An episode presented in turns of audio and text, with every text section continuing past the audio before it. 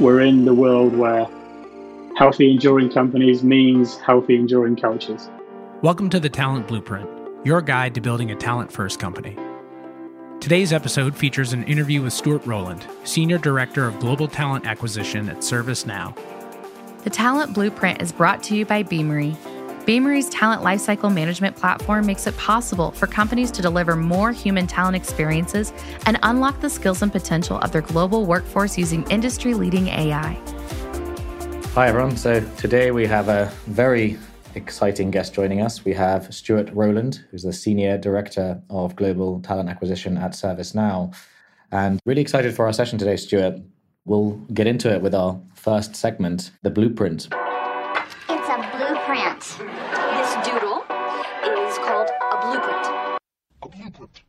Drew up a little blueprint. And it's right here in this here blueprint. Uh, so, Stuart, to kick us off, tell me a little bit about ServiceNow and, and your role there. Sure. And good afternoon, Sultan.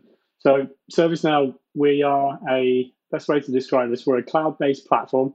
We help digitize and unify organizations so they can find better, faster ways to make work flow, basically. So, you know, whether that's employees or customers, ultimately being a little bit more connected, more innovative, and more agile. Our purpose is we make the world work better for everyone. So, great example of this, just to kind of bring bring to life what we do.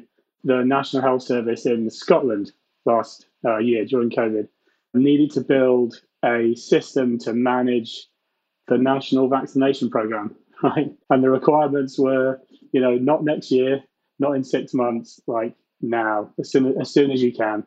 So with ServiceNow, workflows were built to manage PPE tracking, contact tracing, care home testing. The whole vaccination management system was built in six weeks.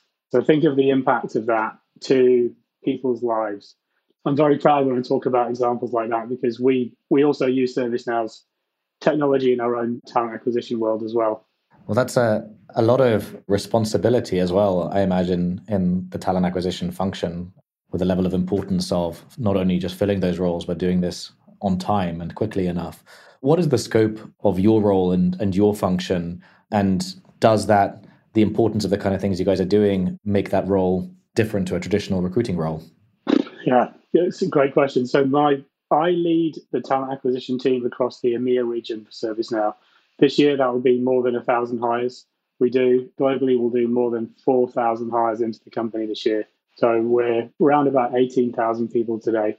There's definitely a nuance to what we do in that the people who our team attracts to the company are responsible for creating and developing the platform that impacts all of our uh, customers in the future. And by the same token, it's all of the enterprise sales and solution consultants that have the opportunity to kind of take that value to our customers and you know map, map it onto their to their vision. So what it means is our rate of growth has been sustained through you know the 5,000, 10,000, 15,000 mark and there's no sign of it slowing up. So um, like I say to my team, it's good to be in demand. and within your team, what would you say is the role of a talent advisor today versus a, a traditional recruiter?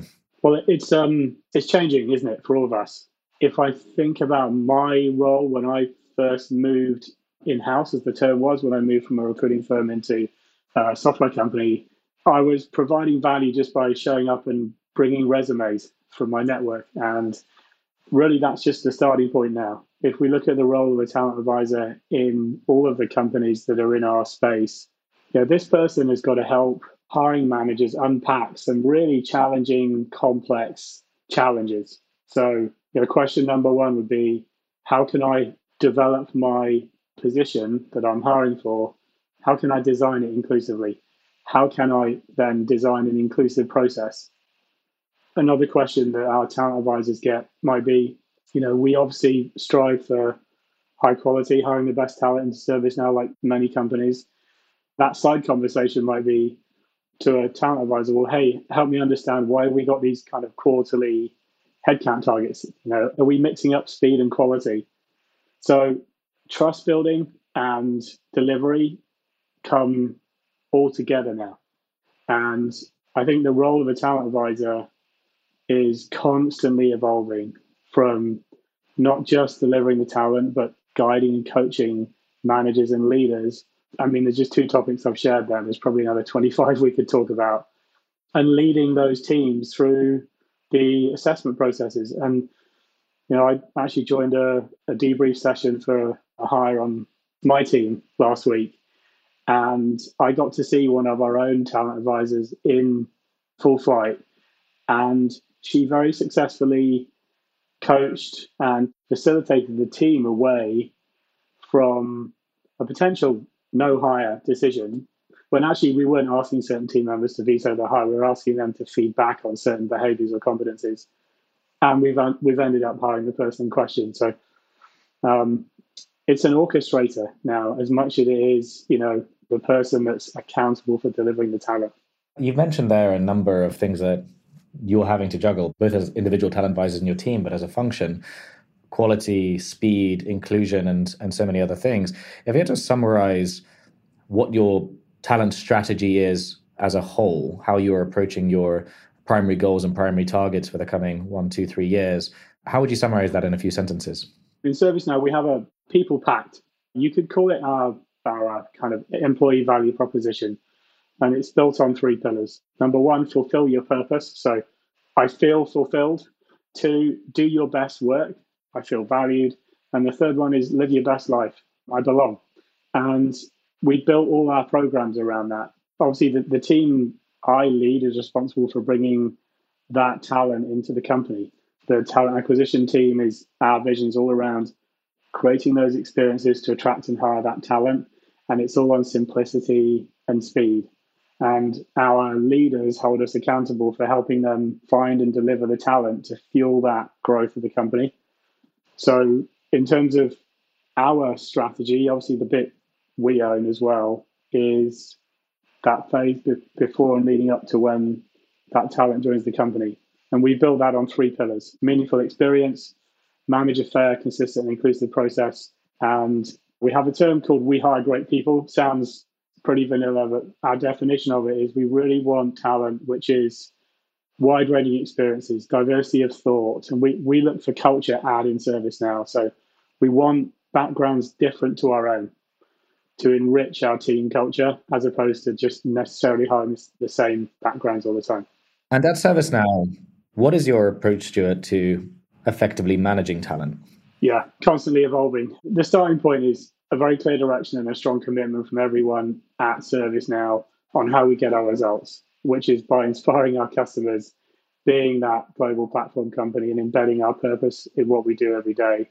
I think it sounds simple, but you know, aligning goal setting with those priorities is, is often a challenge for a lot of companies. And what I love in ServiceNow is that we've done that. And in the middle, then you've then got after the goals are set, these kind of three pillars to help people our overall learning and development programs secondly pathways for growth and then we really invest in action oriented feedback for people i think the feedback piece is critical so we uh, we set up this um, quarterly growth conversations and that's something that we invest in significantly on on my own team as well and you mentioned a little bit of how you think about success within your team. How do you break that down into which metrics are important? How do you really measure that success? Well, we're a growth company. So the team's here to bring that external talent and the internal talent to fuel the growth of the company, which means one, hitting our hiring targets every quarter. So that's really the the headline one that we that we look to. Now obviously within there there is a whole suite of metrics that talent acquisition looks to that are built around efficiency and experience. So, yes, we'll look at recruiter productivity. We'll also look at basic funnel metrics that, that help us understand are we delivering quality? And one of the things we're taking action on in particular at the moment is just how long do we want it to take from interview one to offer? Um, and I think as, a, as a, any company grows, obviously your hiring process needs to reflect the stage of growth that you're in.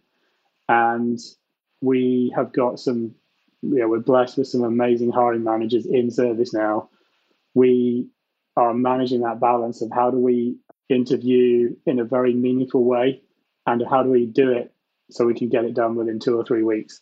So that speed, if you like, we're we're looking at that all the time. And underpinning all of that is, you know, do we have the enablement on in- inclusive practices to ensure we we are hiring ahead of the workforce mix for, for all of the underrepresented groups that we have in our communities. And as your perspective on what is considered underrepresented groups evolved in the last two three years, is that is that something that's um, being evaluated over time? Yes, literally, I would say every six months. So part of it, and I'm sure there's many other talent leaders out there that face the same challenges. Investing in something that you you know you need to be able to measure quantifiable progress as we navigate all the respective employment laws and cultures in different countries. That's not stopping ServiceNow from saying, well, we really want to do something for this group within our company, and there's a process we have to get into that, and, and it uh, probably won't surprise you that actually recruiting is the last piece. Makes a lot of sense.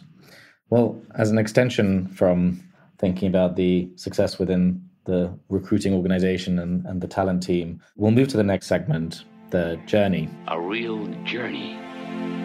Become the journey.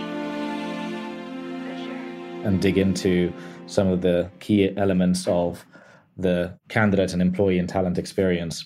What are some of the the things that you've really been focusing on in the talent experience across the full full spectrum of, of the talent lifecycle. Have there been key areas of the, the candidate experience or employee experience that you've been really trying to get right? Yes. The first one is onboarding. I mean, obviously, that, that's the touch point for everyone's experience with the company. And our, our next to on the job. So, feedback and trust are the currency of growth. And we've invested in this system where everyone gets a quarterly growth conversation with their manager throughout the year. So these are like mini 360 degree appraisals. And these are critical because I, I, don't know about you, Sultan. If I think about when I started my career, often those conversations were done once a year. And it's like, okay, let's talk about your year. And you're thinking, oh, this is this is a little bit too late. We need it. We need it now. I think that's still very much the norm in most organizations. Absolutely. Right. And I'm going to share a quote from Adam Grant, uh, actually, which was shared to me by one of my leaders on the on the leadership team. Withholding feedback is choosing comfort over growth. Staying silent deprives people of the opportunity to learn. If you're worried about hurting their feelings, it's a sign you haven't earned their trust. In healthy relationships, honesty is an expression of care. I love that, and it reminds me of um, something a, a, mentor of mine used to say, which is remind me that uh, all feedback is a gift. I think it's uh, the more regularly you can give and receive it, and to make a culture of it, the stronger you'll you'll create those feedback loops. But I, I, I love that quote, Stuart. Stuart. Yeah. Just building on this question of how you've approached this, what's been the most rewarding part of your journey in in digging into those initiatives and in the role that you've had? Playing a part in other people's growth. That's personally how I get my my kicks. My view is all of us are we're temporary stewards in our roles. It might be for five years, might be for 10 years. And it's my belief I'm here to serve the community that I'm part of. And, you know, when you look at your team, you've got a team of other people's, you know, brothers, sisters, fathers, mothers, uncles, aunts, family. And it's a calling to be in this in this job. And there's there's for me there's nothing more fulfilling than seeing, you know, one of our team members grow and live live their best life. Absolutely, and as you as you said, fulfill your purpose, do your best work, and live your best life are are the are the, are the key pillars for you guys, which um, which I love.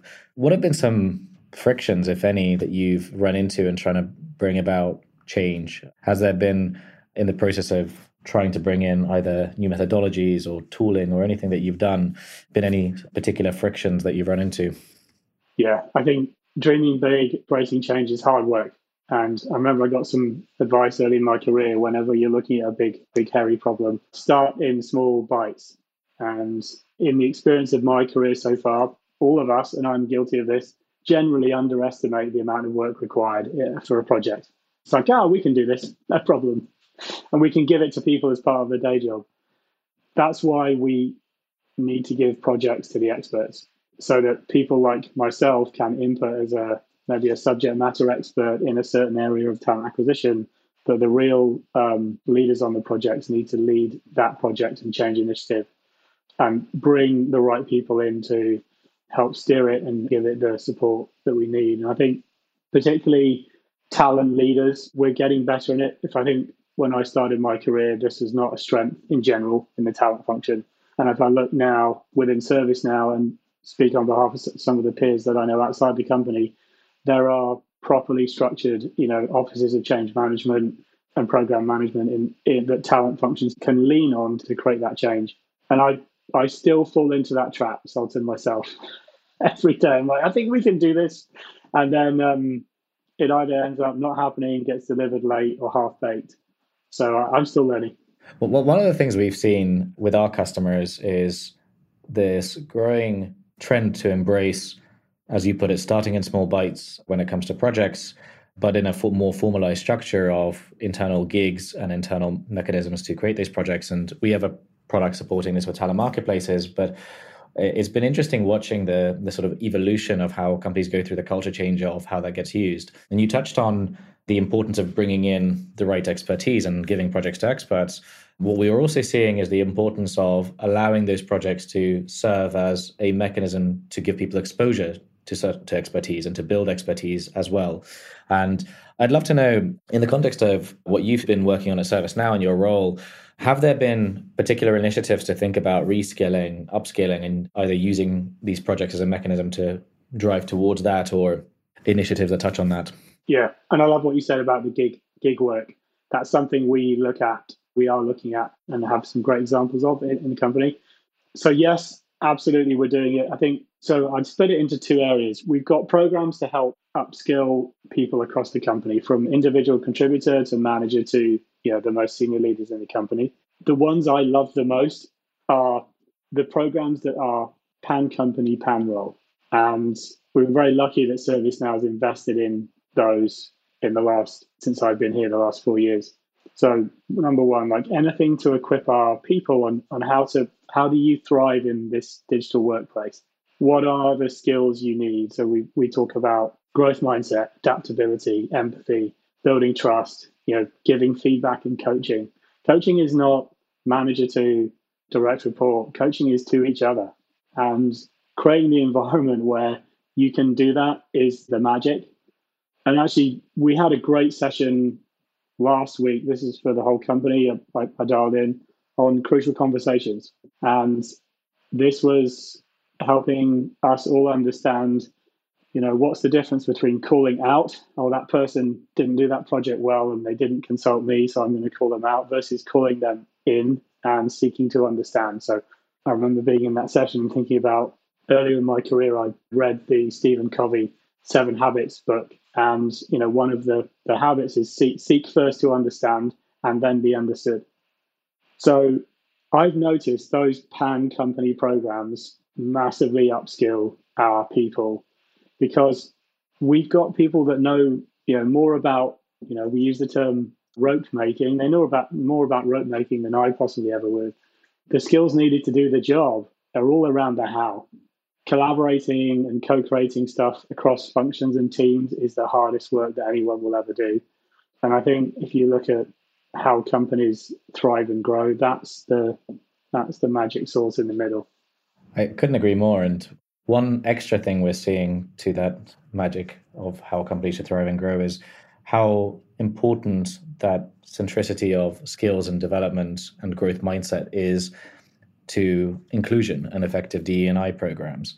And I'd love to unpack a little bit more of what your views are on what effective DE&I or inclusion program look, look like and what role this conversation around skills and growth play in that. You know, the, the starting point is indexing on the why. So how can you build an inclusive mindset across your company? That is the starting point. Don't do anything else until you've you've started there. Second point is have a look at pay equity, not just once, but all the time. Equip managers how to navigate that conversation, especially when you're hiring so frequently. And hiring new talent into the company in high growth means often you do need to change your outlook on, on pay. The third point is give your people a voice build allyship groups for underrepresented groups and let the people in the company join those groups to show their support. Lobby for good, you know, I believe every company is a platform for change. So, what message are you doing? What le- what what are the most senior leaders in the company doing to help continue the narrative? And remember earlier, Sultan, when I said to you, recruiting's actually the last like brick in the wall. It is, and I, I've been there. There's other companies that have started with recruiting, and I think this is one of the the challenges we've all got to navigate together. Is when you give a data driven, result driven leaders like targets, you know, it can have some unintended consequences. And in ServiceNow, you know, we're constantly evolving our like how do we this is a journey for all of us, right? So I don't one of my own personal learnings is I don't see this as a this is a you know problem to solve in a company. It's a journey for all of us. And I've, ta- I've taken learnings from a prior company. I've brought them here. I'm even incredibly grateful for them. I've got some unbelievable learnings at ServiceNow that I've been sharing with my peer network to help their companies. That's the calling. Mm. We can't look back. At, you know, we're not looking back on a time. Oh yeah, can you remember in 2020, 100 years ago, when they did that DNI stuff, and look, look at what they did. We're charting this territory for, for ourselves. I love the way you mentioned uh, that data can have unintended consequences. I think that's um, a really interesting consideration. What would you say are either some of the unintended consequences or just the, the biggest impact areas that the use of data has had on the industry and on talent acquisition in recent times? I feel we're blessed, Sultan, with, with the data now. If I think when I went my first role as a recruiter with Veritas software in 2004, five, it was, I'm really good at forgetting certain dates. I mean, the only data I had was my notebook and the, the requisition titles I wrote down at the end of every day, and whether I'm winning, whether I'm losing. Now we've got a suite of insights we can pull. We have an unbelievable talent insights team. So those data points have got to be used wisely. So if I think about the impact that data can have, here's a great example. We had last year, in fact, one of our countries we hire for in, in the EMEA region. I heard from the sales leader that, hey, Stuart, so your team's not providing you know enough quality candidates. And generally, if without meaning to sound that I'm a I'm a wise or a smart smart ass, I tend to know I will know intuitively if we've had a problem. I kind of know where it is because that's how it works. Once I was able to understand where the particular leader was coming from, I was able to go to the data and, and actually look and say, well, okay, what is the data showing us? What I found was instead of actually the perception from the managers that they're not getting the right talent, the data was showing me they were interviewing this particular group were interviewing 12 candidates to to make an offer. And uh, one out one out, out of every two offers didn't stick. And it was taking a really long time. So when i went back to my team and said hey how does this all feel to you without the data obviously i knew the data at this point what i heard from the team is the managers are creating unicorn briefs.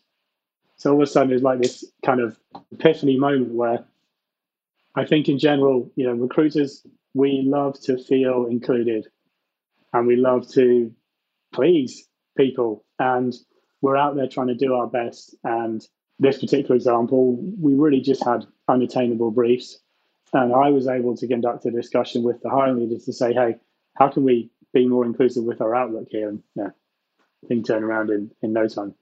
It's a really interesting example because I imagine there's few organizations that don't face that challenge appearing on a regular basis and having either unicorn briefs or just simply disconnects on the, the feasibility of briefs. And I think this is actually um, an area where technology and use of technology can help if you are creating a layer of intake around how well do we understand the skills for this role and how well do we understand the targets for this role.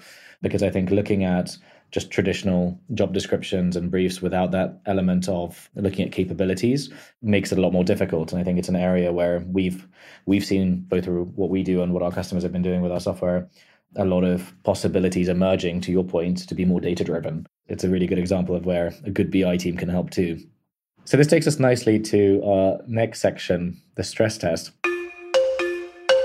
You're stressed. You're stressed. Now I'm stressed about being stressed. everything's going to be fine. I'd love to unpack a little bit more some of the the challenges that you've seen and had in the past 24 months. What are the top three either employee or candidates challenges that you've uh, you've you've seen and had to tackle at ServiceNow? Well, I think the first one that's that we're all dealing with today is the immediate shift to 100% virtual onboarding. Um, ServiceNow, like any every other company, had to deal with that at scale. We were very lucky in that we had deployed our own kind of workflows within the talent acquisition lifecycle. So I always kind of view ServiceNow products as we it's this workflow that talks to all of the other applications and people. So we've got nine applications from our ATS to our offer management system to our ERP systems and IT systems talking to each other through one journey. And that's nine applications and about 10 different teams. That was a big challenge, and we're still evolving how we approach that. And I think the, as I alluded to earlier, the, the power of the insights, Sultan, we I'm fortunate. So I sit on the the EMEA sales leadership team, go to market leadership team, and we have pillars for growth of the company. And one of the most animated discussions, understandably, from all the lead leaders was, you know, Stuart, we need more talent from your team. And the data would enable me to see that actually what we were experiencing wasn't specific to ServiceNow. It's related to the market. And actually, the, the lowest hanging fruit we could do was reduce the time we were taking in the process. So we got a little bit disconnected in our process. And what was great was being able to shape that conversation and say, if we first start with the, you know, begin with the end in mind, if we can actually solve this process and reduce six weeks down to two or three weeks, reduce the dropouts, would improve our offer acceptance rate, which is pretty high anyway. So that's kind of how we use the, the data in real life, and it helps um, me steer a lot of conversations. That's, that's some uh, ambitious targets. So, so that sounds like you guys are making great progress. What's one piece of advice you'd give to your past self if you were to go back in time to when you first started in this role at ServiceNow and were giving advice either to your past self or, or equivalent peers in the industry? Um, begin with the end in mind. So get your stakeholders together, get your team together, create a vision inclusively, a mission and a roadmap, empower anyone involved with those roadmap items to deliver them and review it with frequency, keep evolving it and execute it. I think it's really easy to drift off into stuff that happens. If you've got the right the, the right roadmap, even if it's the most simple one and you execute it, you'll win. On the topic of beginning with the end in mind, we'll uh, jump forwards in time and imagine ourselves five years from now. Ladies and gentlemen, welcome to the future. If you came back five years from now, Stuart, what's changed? The perception that the great resignation is a temporary thing. I believe COVID, the, the pandemic, has changed the world of work that we're in forever, permanently. We're in the world where healthy, enduring companies means healthy, enduring cultures. Employee well-being, value-driven, and belonging at the center of it. These are absolute non-negotiables now. They're not nice to haves. If you don't have them, you will find it really hard to hold on to your people. And I don't think that the this great resignation is a is a temporary thing. People are moving from jobs where they've had to cope into jobs where they're going to get all of these things that we've discussed. I couldn't agree more, and I think uh, the change isn't just about the expectations for people, but also for how companies as a whole need to plan differently and on much tighter horizons and with a with a view of how to have the entire people function work together. I think increasingly the need for a company to consider how to hire for potential and then grow that potential and have that work hand in hand is hopefully going to leave a really positive impact on how we operate as companies for the companies that embrace that and the need to think across the full talent lifecycle. But um, but I agree with you. I don't believe that's uh, that's going away, and hopefully that's a good thing. Well, thank you, Stuart. Um, this has been a, a fascinating conversation. Really appreciate you coming on and, uh, and sharing your insights. Pleasure. Thanks for having me. The Talent Blueprint is brought to you by Beamery. Beamery's talent lifecycle management platform makes it possible for enterprises to drive more human talent experiences and unlock the skills and potential of their global workforce with industry leading AI. Beamery optimizes every step of the talent lifecycle, from sourcing and identifying talent with the right skills and potential to building and marketing your employment brand creating an internal talent marketplace, and mobilizing your employees through getting the reporting and talent insights that you need to make better decisions about your workforce. Are you ready to unlock your talent? Learn more at beamery.com.